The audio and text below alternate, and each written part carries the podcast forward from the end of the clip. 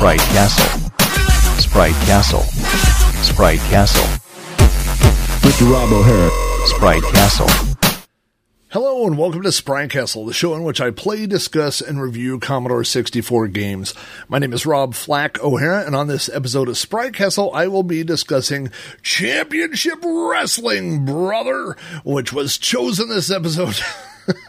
by Patreon supporters like Michael Ryan, Nathan Dagenhart, and the biggest wrestling fan I know, Mr. Wacky. If you would like to help pick the next episode's game or just support my podcast, head on over to patreon.com forward slash Rob O'Hara and sign up today. Championship Wrestling was published for the Commodore 64 in 1986 by Epyx. It is a game for one to eight players that uses joystick controls. We have talked about Epyx previously on this show many times. Uh, I have covered games such as Jumpman, Jumpman Jr., California Games, Barbarian, Sword of Fargoal, and most recently Street Sports Basketball. We've talked a lot about Epyx on this podcast. Epyx was obviously one of the biggest uh, releasers or publishers of software, of quality software for the Commodore 64. When you saw the Epyx name, you knew it was going to be a good game. Their name was up there with companies like Electronic Arts and Broderbund and Hewson and, and some of the other big companies like that.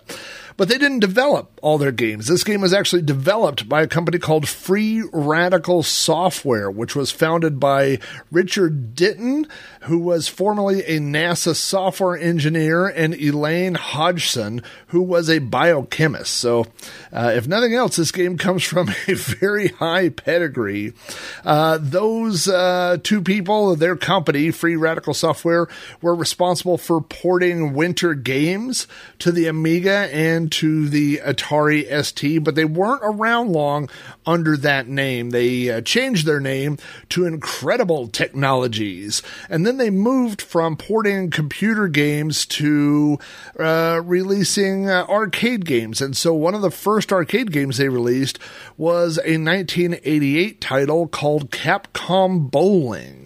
And so they really like this idea of a trackball type game and using a trackball to simulate a ball rolling, uh, in, you know, in a real sport. And so they changed their name again to Strata Games. And under Strata Games, they released uh, several other arcade games, including uh, Arlington Horse Racing, Shots Tennis, Poker, Dice. Uh, they did a lot of sports types games. They were responsible for Ninja Clowns, which a lot of people know if you've uh, ever been any sort of uh, around people playing MAME. That's a, a, name that gets pulled up just because of its crazy title and premise. Ninja Clowns. They did Time Killers, but in 1989 they went back to the trackball and they did Golden Tee Golf. They changed their name to Incredible Technologies. Uh, and they, as you probably know if you've been into any sports bar over the past couple of decades, they milked the heck out of the Golden Tee Golf franchise. Uh, and they stayed there until they began to see the decline of coin op arcade games, at which point they moved into slot machines, hardware, and software development. So uh, that is what Incredible Technologies is doing today.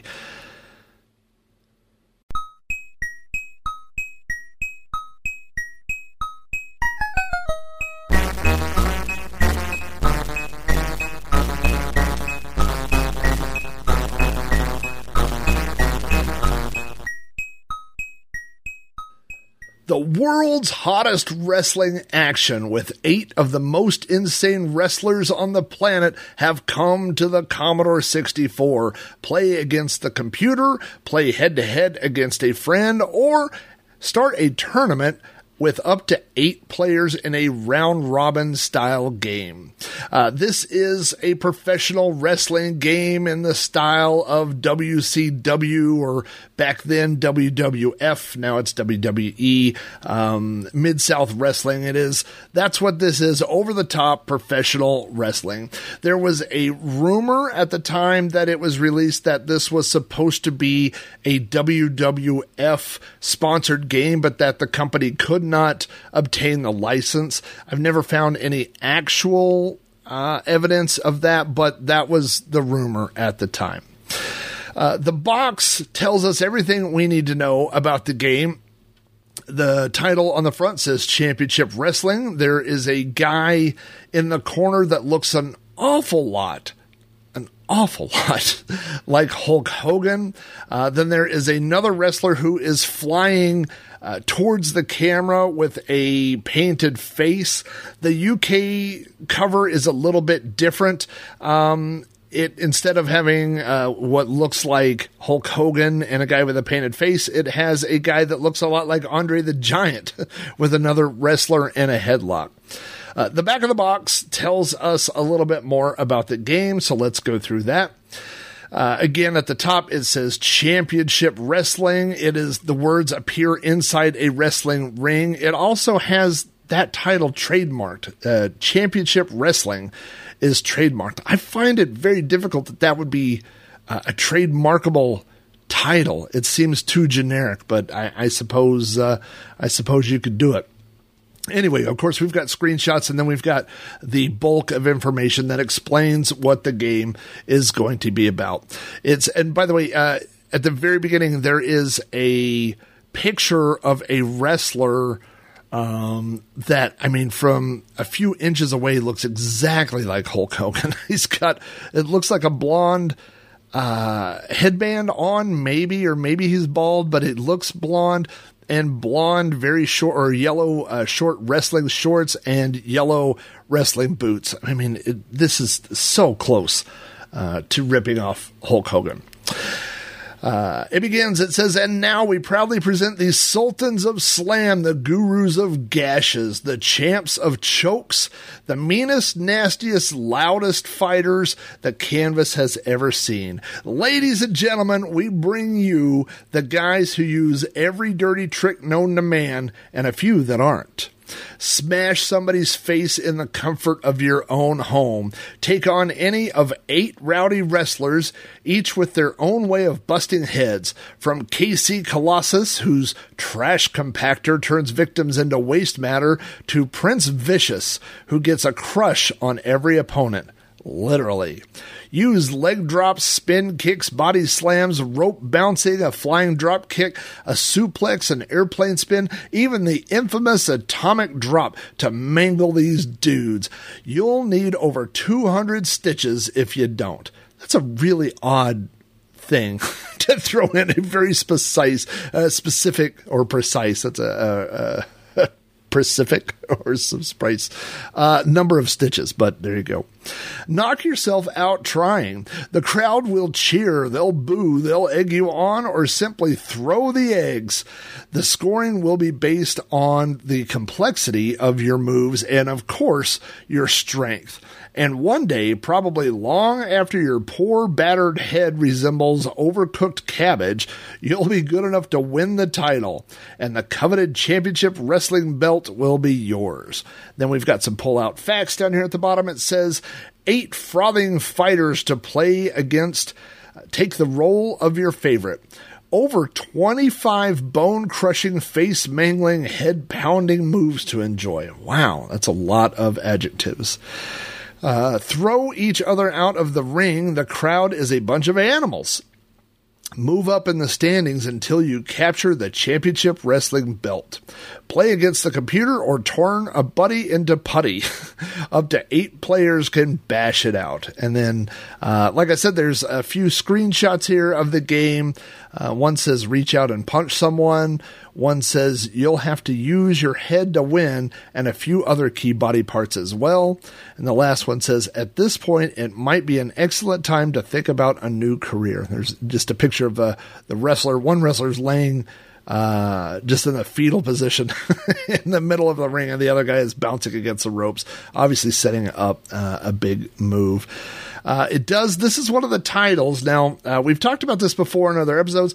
Um, companies like Epyx and, and many other companies released the same game for multiple computer systems. You already know that. But what they did was they only made one box. And so they would use the box art of the best version. So this says screens from Commodore 64 slash 128 version of the game. Um, this was released for the Apple II, some other systems we'll talk about. So, how disappointed would you be to be an Apple II user and buy this and then find out that the graphics don't look exactly like was on the box? That would be uh, um, a little upsetting. Um, when we start the game, well, uh, let's go to the manual because uh, the manual, the manual is like um, a thick book that needs to be read, and mostly because there are so many different moves. Uh, one of the things that I'm not going to go through in this episode all the different moves and the controls, but um, we're dealing with uh, a four way or eight way joystick and a single button. So when you say that there are 25 moves, that's not going to be easy to do. And it's not easy to do them all. Um, when you are not engaged, like not grappling with an opponent, there are eight moves. Then when you are grappling, there are more moves. And then at different times, there are other moves. So to get 25 moves, takes a lot of learning to be able to master that, which is ultimately one of the game's um, strengths and downfalls. Uh, the manual also goes through the eight wrestlers. We've got KC Colossus, Purple Haze, Colonel Ruski, Prince Vicious, Xanta Claw, uh, which is the guy that has uh, a hood and a mask on. We've got Zeke Weasel, who looks like a hillbilly, the Berserker, and the Howling Manslayer.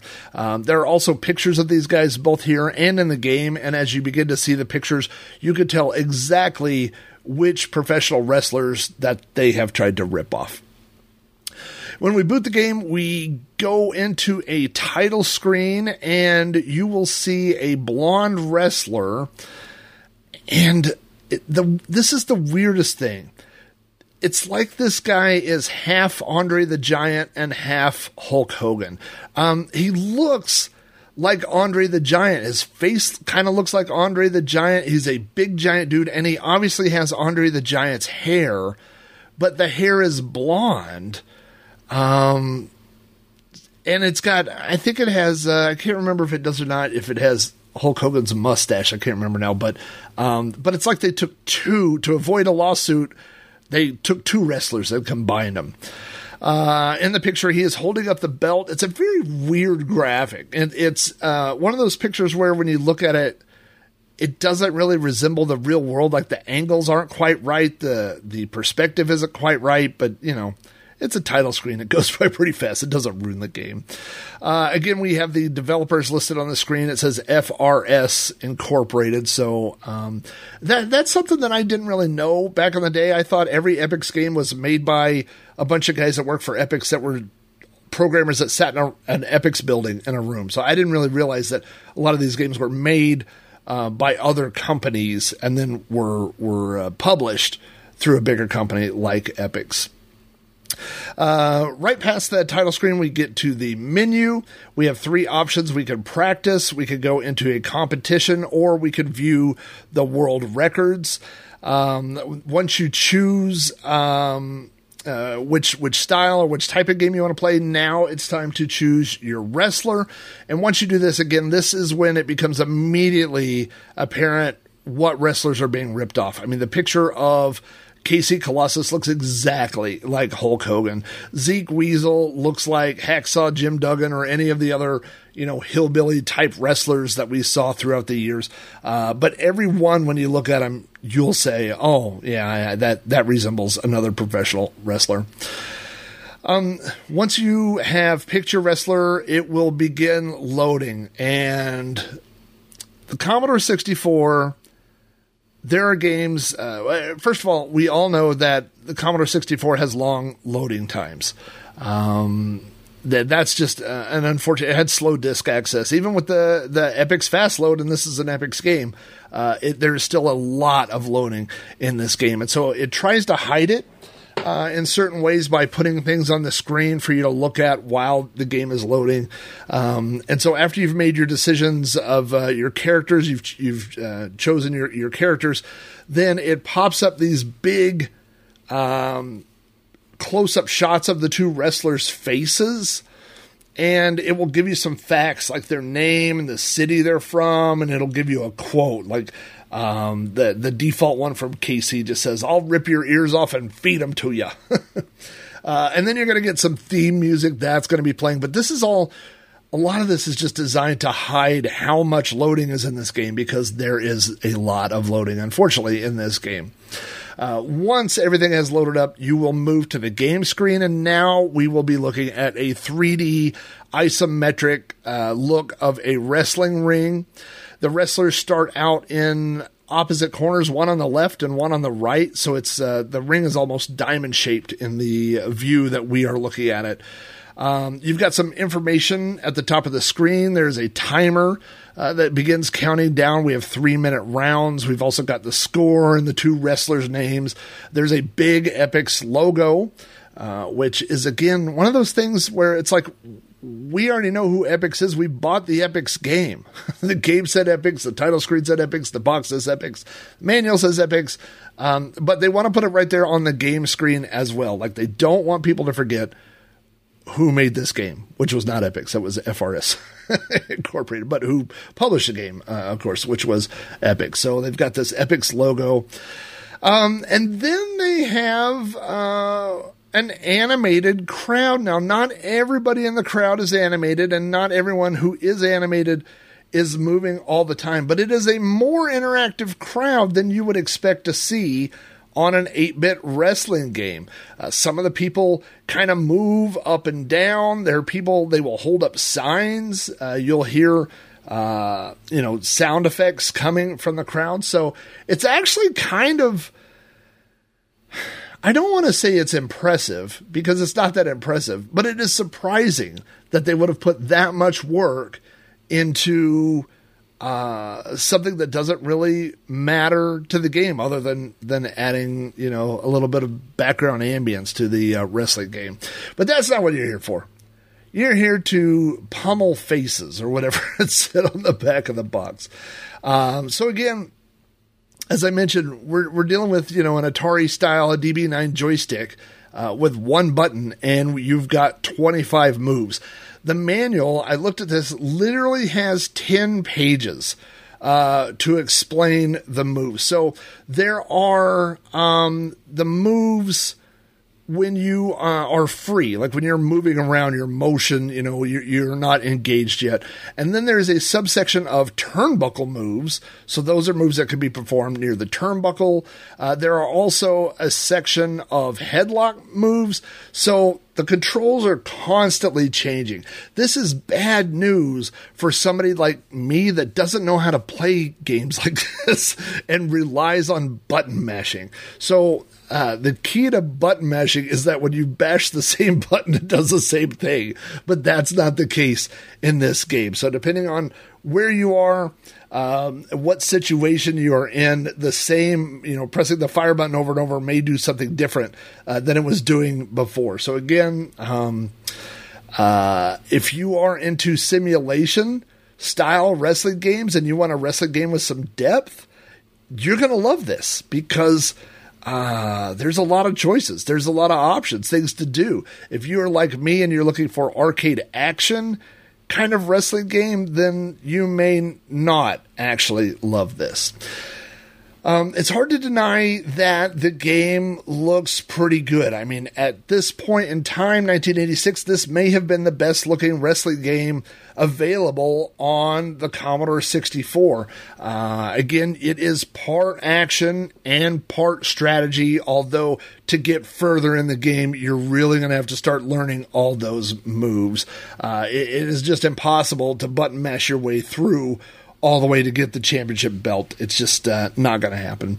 The, the biggest detriment to the game, again, is not really the depth of the moves, but it's the long loading times. Uh, it just really kills any momentum that you build up. There's nothing more frustrating if you've ever played old school games than making a choice, waiting, making a choice, waiting, doing something, loading. And now we get to fight for a few minutes and now there's more loading and now there's more choosing and it just really takes away the the excitement of uh, you know being involved in a fighting type game or sports you know wrestling uh, style game The uh, manual says hopefully that the game will keep score for you, which is nice of the game. I hate games where I'm required to keep my own score. Uh, you can get five between five and forty-five points for different moves, depending on how well you pull them off. You can also get 250 points for pinning your opponent, and then there are bonus points that can be achieved for doing all kinds of things, like beating your opponent like a wet macaroni noodle. And speaking of wet macaroni noodles, Crack, crack, crack the egg into the bowl. Crack, crack, crack the egg into the bowl. Talking snack. Ladies and gentlemen, we are on location at the Mall of America. We are just outside Minneapolis, Minnesota, and I have three of my Patreon supporters with me Olaf Hope, Paul Nermanen, and the one and only Steve Sharippa. Now, I have brought these three gentlemen with me because the one and only Hulk Hogan is about to launch his brand new restaurant, Pasta Mania, here at the mall, and I have scored four vouchers for free bowls of Hulkaroos. So while we're oh wait wait wait, it looks like they are getting ready to go live right now. Jordan's got his restaurant in Chicago. Coach Don Shula, of the Miami Dolphins, he's got a steakhouse. But WCW's own World Heavyweight Champion Hulk Hogan, he's got Pasta Mania in the Mall of America. I want to try to get a word with him if I can squeeze in there. Hulk Hogan coming up. Debut edition of Monday Nitro. You've got Big Bub in the main event. Who's the greatest wrestler in the world? You know something, Eric Bischoff? Tonight on Monday Nitro, Pasta Mania is got all my Hulkamaniacs running wild. And I've eaten so many Hulkaroos and Hulkyous, I kind of feel sorry for Big Bubba, brother, because tonight, brother, first time on TNT, I'm putting the WCW heavyweight title on the line, and with Pasta Mania running through my brain, who's gonna beat Big Bubba tonight, Hulkamaniacs? And when I'm done dragging him around the Mall of America and all my pasta maniacs are tearing their WCW shirts off, brother, I'm going to give Big Bubba a dose of my Hulkaroos up there, and then I'm going to body slam him again. You know, with little Hulkamaniacs like that, pasta maniacs all around the Mall of America, Big Bubba, you better tighten up that waistline, brother, because the Hulkster's slim and trim. I've been eating my pasta mania, and what you gonna do in the Mall of America, brother, when Hulk Hogan, Pasta Mania, and all my pasta maniacs run wild on you? What's he gonna do? All right. All right, so while the other guys are waiting to receive their bowls of Hulkaroos, I've got a few topics to cover on this week's news segment. Uh, the first is the absence of Patreon subscriber Dave Zilli. Now, Dave was going to make the trip with us to Minnesota, but he has been busy recording his own podcast. Dave has launched a podcast called The 8 Bit Files. He has released uh, him and his uh, childhood computing buddy have released, I believe, seven episodes at the time of this recording. There is one about BBSs, there's one about the Vectrex. There's one about Atari 8 bit computers. Uh, so if you like Sprite Castle and if you like my other podcast, You Don't Know Flack, then you are definitely going to like uh, Dave's new podcast, The 8 Bit Files. Uh, you can find, uh, I think if you just search 8 Bit Files on iTunes, you'll find it, but they are branching out. I think they have a YouTube channel, I think they have a Twitter account. Um, so they, they are getting into the social media space as well. I don't know if I mentioned they had an episode on the Atari 2600, which I really enjoyed as well. So anyway, um, just a little plug for my friend Dave. Uh, if you're looking for more podcasts to listen to and you like old computers and old games and things like that, go check out the 8 bit files. Um, there is a Commodore 64 documentary in production called I Adore My C64. It is a documentary about the Commodore 64 scene from a U.S. perspective. Now, that part really piques my interest because uh, there's so much out there about the uh, UK scene, about PAL. about uh, all these things overseas, but uh, the U.S. scene may have been smaller than what was happening uh, in the UK, but uh, it, it, was different and, you know, deserves to be, um, you know, investigated and, and reported and recorded and stuff. So I'm really, really excited about watching this project grow. Uh, I know uh, Bo Zimmerman and uh, Leif uh, Bloomquist have already been interviewed. I think Robin Harbron uh, is uh, participating in it, so you never know who could end up getting interviewed in that film. Hmm. Never know, never know. anyway, go check out I Adore My 64 Film.com. There is a 10 minute teaser trailer uh, that you can watch to give you an idea of what the documentary is going to be like. And there's some more information there. I know that they uh, they had a Kickstarter which uh, has come and gone, but uh, it's never too late. There's also a Facebook uh, group that you can follow for information, and and they're they're posting some Commodore 64 stuff there as well. So go check out. I adore my C64. And then, yeah, C64. I was like, C, C, my C Commodore 64. I don't. Uh, I've only had one of these things for 40 something years. You think I'd get it right? Um, I have here in my notes that uh, next weekend is Boat Fest. So that tells you how outdated my notes are. I have already been to Boat Fest. I drove to Boat Fest, uh, which was in Hurricane, West Virginia. That was uh, the last uh, week of June. And uh, uh, Boat Fest is hosted by Boat. Uh, Bodakar is his alias. Uh, you may know him as John Schaller. He is one half of the Amigos podcast, along with Amigo Aaron.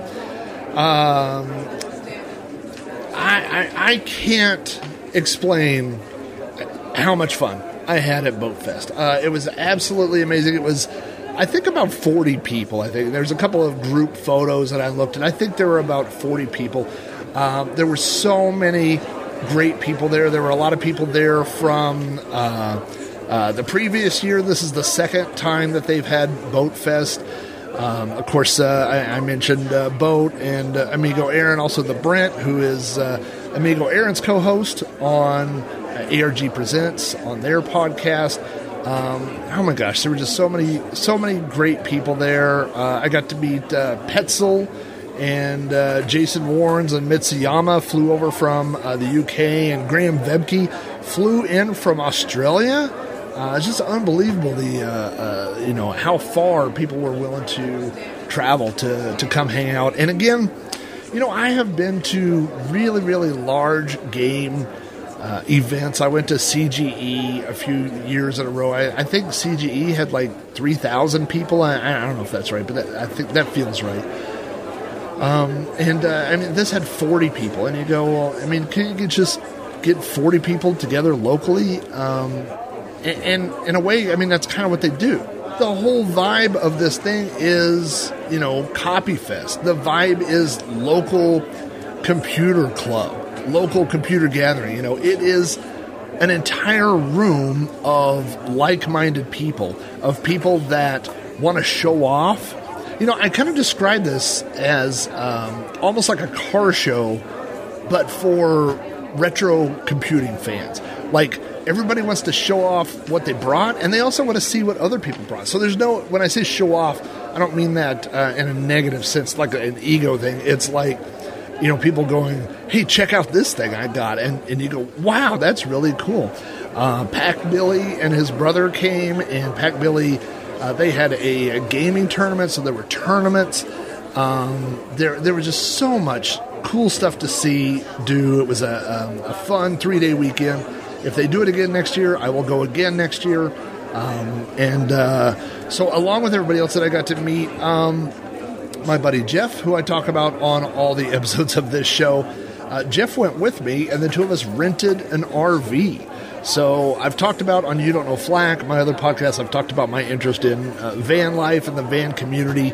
And I was hoping to have my van built out enough to make this trip, but it wasn't ready. So I thought, you know what, let's do something wacky and rent an RV. And uh, it was wacky. That's what I'll say. It was super expensive. it was way more expensive than it would have been to uh, fly both of us first class and stay uh, like rent an entire hotel, maybe. I don't know, but um, uh, it, it was uh, um, it was way more expensive. But you know what? Sometimes it ain't about the money. Sometimes it's about the experience and going with your, you know, your childhood friend. I mean, the guy you've been friends with for your whole life, and and uh, taking a road trip and going and hanging out and, and playing with computer stuff and whatever. We just had a blast. Uh, and Jeff had a good time at the show too. He is not um, as into the retro stuff as I am. I mean, I would say he's not into it at all, really. Like, he doesn't uh, play retro games. Uh, he plays a lot of modern games, but uh, he was there with me, you know, in the 80s. He was there. He was doing Commodore stuff, you know, side by side. And uh, so he does remember all those things. And he had a good time revisiting that. And he also has an interest in the, the technical side of things too. You know, the uh, people that were doing repairs and the soldering and things like that. So um, you know, he, he got a kick out of that. So and we got to meet some some new people that we hadn't met before that were super interesting and see some old friends. Um, just a great time, a great time. And uh, uh, I, I have a blog post on robohara.com where I kind of summed up Boat Fest. If you want to search YouTube, I think there's some videos out there where people took videos of Boat Fest. Uh, so there, there's footage and stuff out there. But, uh, you know, that's all I could say. It was a, a great time and it, and it really rekindled my interest again, you know, in old computers and games and stuff like that. It's hard. Man, uh, staying interested in this stuff uh, for years and decades is hard. And uh, um, I'm going to talk a little bit about that in the next uh, news story. But um, it, it's hard to maintain that passion, you know. And so things like this, where you get together with other people that are into it, and uh, you know, it, it rekindles that flame. You got to you got to keep it burning. Uh, the last thing I was going to talk about is uh, that I just, this is hot off the presses, I just saw a tweet and read an article a couple hours ago that said vintage is the new old is closing. Uh, they cited the uh, lack of uh, interaction response to some of their to their posts, the lack of uh, interest in long form articles they have been writing. They had a uh, a writing competition, and man, I have an article.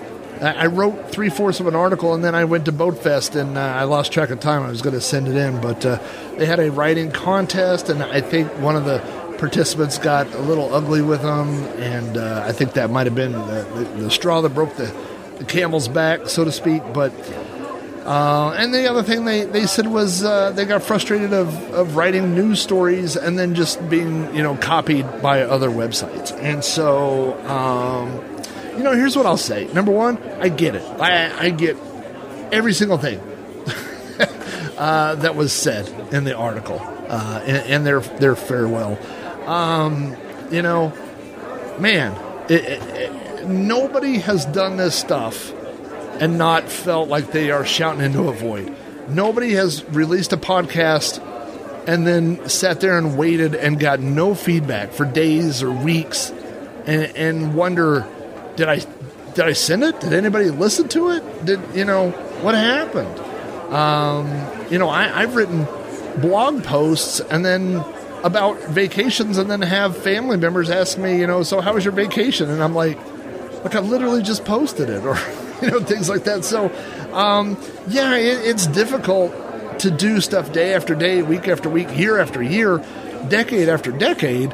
Uh, in some cases, you know, I've been podcasting for 15 years, so there's definitely ebbs and flows. Uh, and, and, and there are times where you feel like you're doing it and there's nobody out there, you know. Um, I will say this at Boat Fest, I had people come up to me that I had not met that said, I listened to your podcast. I know all about you. I know all your stories. I've listened to every episode, or I listened to episodes on the way here, things like that.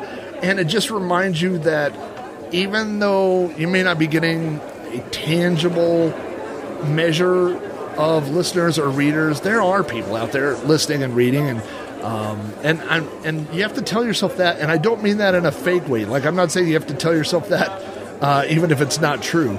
It, it is true. There are lots of listeners and lots of people out there. Um, you know, how many times have you watched a YouTube video and, and heard them say, "Don't forget to like and subscribe," and then I, I don't do that. I always forget. You know, or or uh, I'm like, I don't want to do that, or, or it just goes in one ear and out the other. You know what I mean? Um, but on the other side of that screen is somebody that's desperately, uh, you know, every time someone clicks like, every time I get a notification for Big Rob's van that someone liked my most recent video or subscribed or whatever, I. I, every time I get a reply to my video, I immediately run to YouTube and I respond. I click the heart, I click the like, I leave a response, like every single one, you know. So um, uh, th- there is a certain amount of dopamine that comes from that feedback, and so when you don't get that, man, I get it. And and to go one step further, if people are being ugly to you, um, then I don't blame you. I don't blame you for getting out of the game. You know, um, it, that that uh, that kind of stuff is just not called for when all of us are more or less generating, uh, you know, free stuff, free shows, free. Uh, I don't like the word free content, but you know, we're all writing blog posts and tweets and and podcasts and, and music and art and all these things. Um, and uh, yeah, you know, when I was younger, if you if you didn't if somebody if somebody handed you a free sandwich and you didn't like it, you said thank you, and then you might not eat it. You might throw it away once you're around the corner, but you wouldn't cuss them out and hit them in the face with it. that seems like what people do sometimes. I don't get it, but um, anyway, uh, you know, I, I, will say Vintage uh, is the new old is a, a, a website that uh, I, I check frequently. Uh, I used to check it a lot for news, but they kind of quit posting news. But I, I read the articles, and um, uh, you know they uh, tweeted a lot of things and links to articles and stuff, and I always check that out. So anybody that is contributing to a hobby you like, you should appreciate. I'm not saying that you got to click like on every single thing uh, or pay every single person or whatever, you know, but uh, it's just a nice thing to remember that there are human beings on the other side of this, except for my new podcast, which will be all AI generated. But boy, wouldn't that be easy. Uh, anyway, so uh, sad to hear, but uh, I completely understand where they are coming from. Um, it looks to me like the guys are going back for seconds of these bowls of pasta. I don't know what's going on around here. So uh, we got to get back to the show. If you would like to help pick future games for Sprite Castle or would just like to uh, support my podcast, head over to patreon.com forward slash Rob O'Hara. Sign up on the fun, and you could find yourself at the Mall of America eating a bowl of pasta. The reviews of this game were surprisingly good. Computer and Video Game Magazine gave it 8 out of 10. Commodore Format gave it a 75% out of 100. And Commodore User gave it 9 out of 10. I see that Zzap gave it 80 and Computer Gamer gave it an 88. Those are all really, really good scores. Championship Wrestling was also ported to the Atari ST and the Apple II.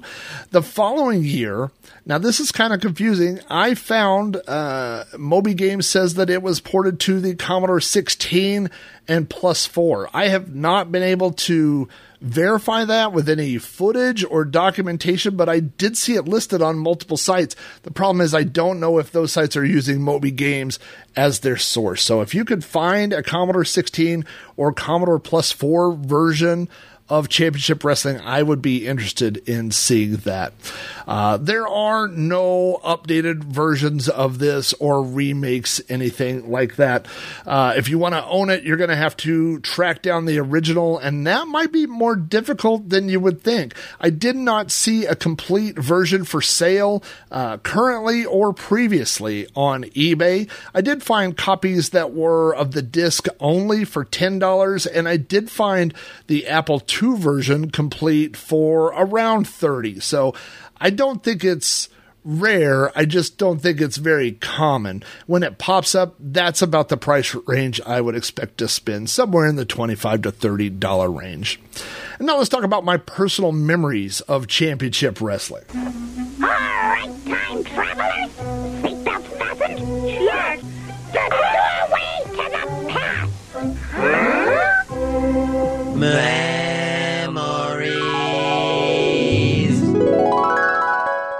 So when friends came over to visit, they always wanted to play on the computer. And so it was up to you, the host, to find games that both of you ideally could play at the same time. So there were, you know, board games or uh, strategic games like chess or checkers, but those weren't very fun to play.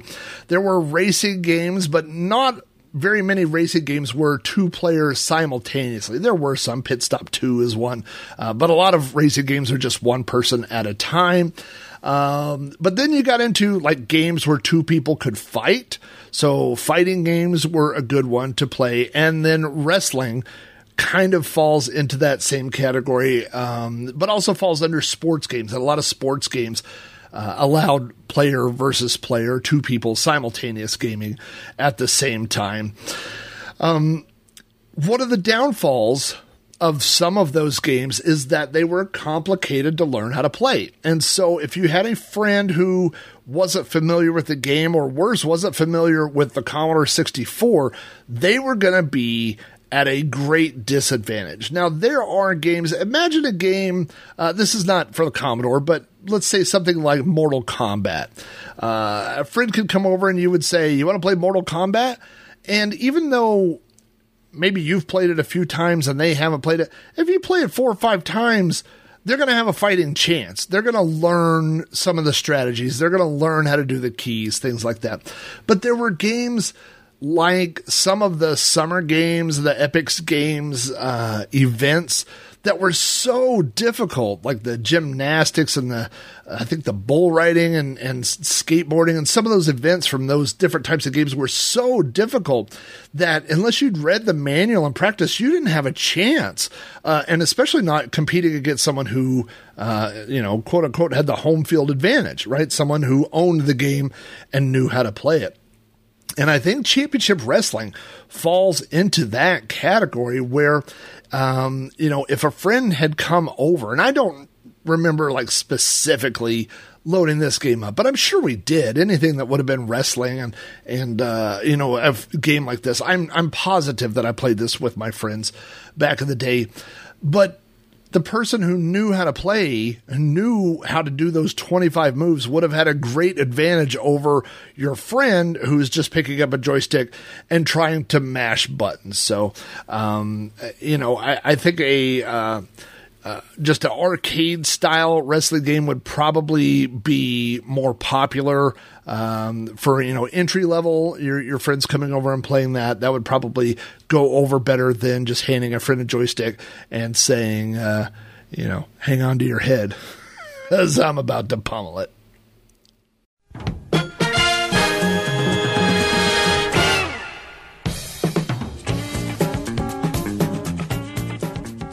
For graphics, I give Championship Wrestling a 4 out of 5 pile drivers. There's a lot of detail, everything looks really good, including that animated crowd that we get in the wrestling scenes.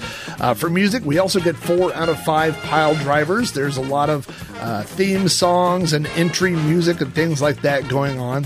And for sound effects, again, I'll give it 4 out of 5 pile drivers. There are a lot of different sound effects built into this game.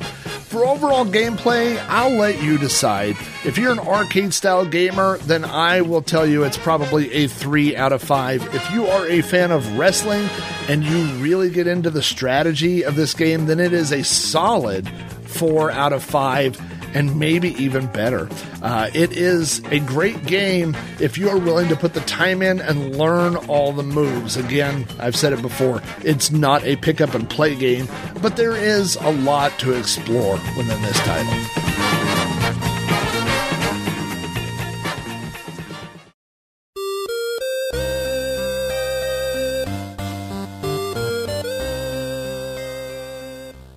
Thanks again for tuning in to Sprite Castle. If you have feedback about this or any episode of the show, you can email me directly at robohara at robohara.com. Join the conversation on Facebook at facebook.com forward slash robcasts. Follow me on Twitter at Commodore.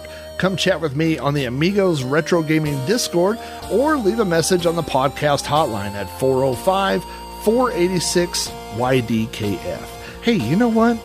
I need to update this because I have been pretty active recently on Instagram uh, under Commodore, and I have recently just signed up to Threads, also under Commodore. So, two more places to follow along with the fun and the adventure. Uh, Championship Wrestling was selected as this episode's game by Patreon supporters like BPG, Steve Rasmussen, and Matthew Perrone. If you would like to help pick games to be featured on future episodes of Sprite Castle, read behind the scenes blog posts, watch weekly videos, and get access to the Amigos Retro Gaming Discord server and receive other additional perks. Wow, that list has grown. Uh, support tiers start at just $2 a month. To find out more, visit patreon.com forward slash Rob O'Hara. Sprite Castle is available on all major podcast providers, including the official Amigos podcast feed at anchor.fm forward slash Amigos podcast.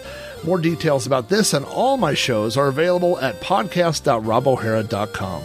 News and game details for Sprite Castle come from websites such as Commodore News, Indie Retro News, the Commodore Scene Database, Lemon 64, and Moby Games. Thanks again for listening. Now get back to dropping slobber knockers, and we'll see you here next time on Sprite Castle.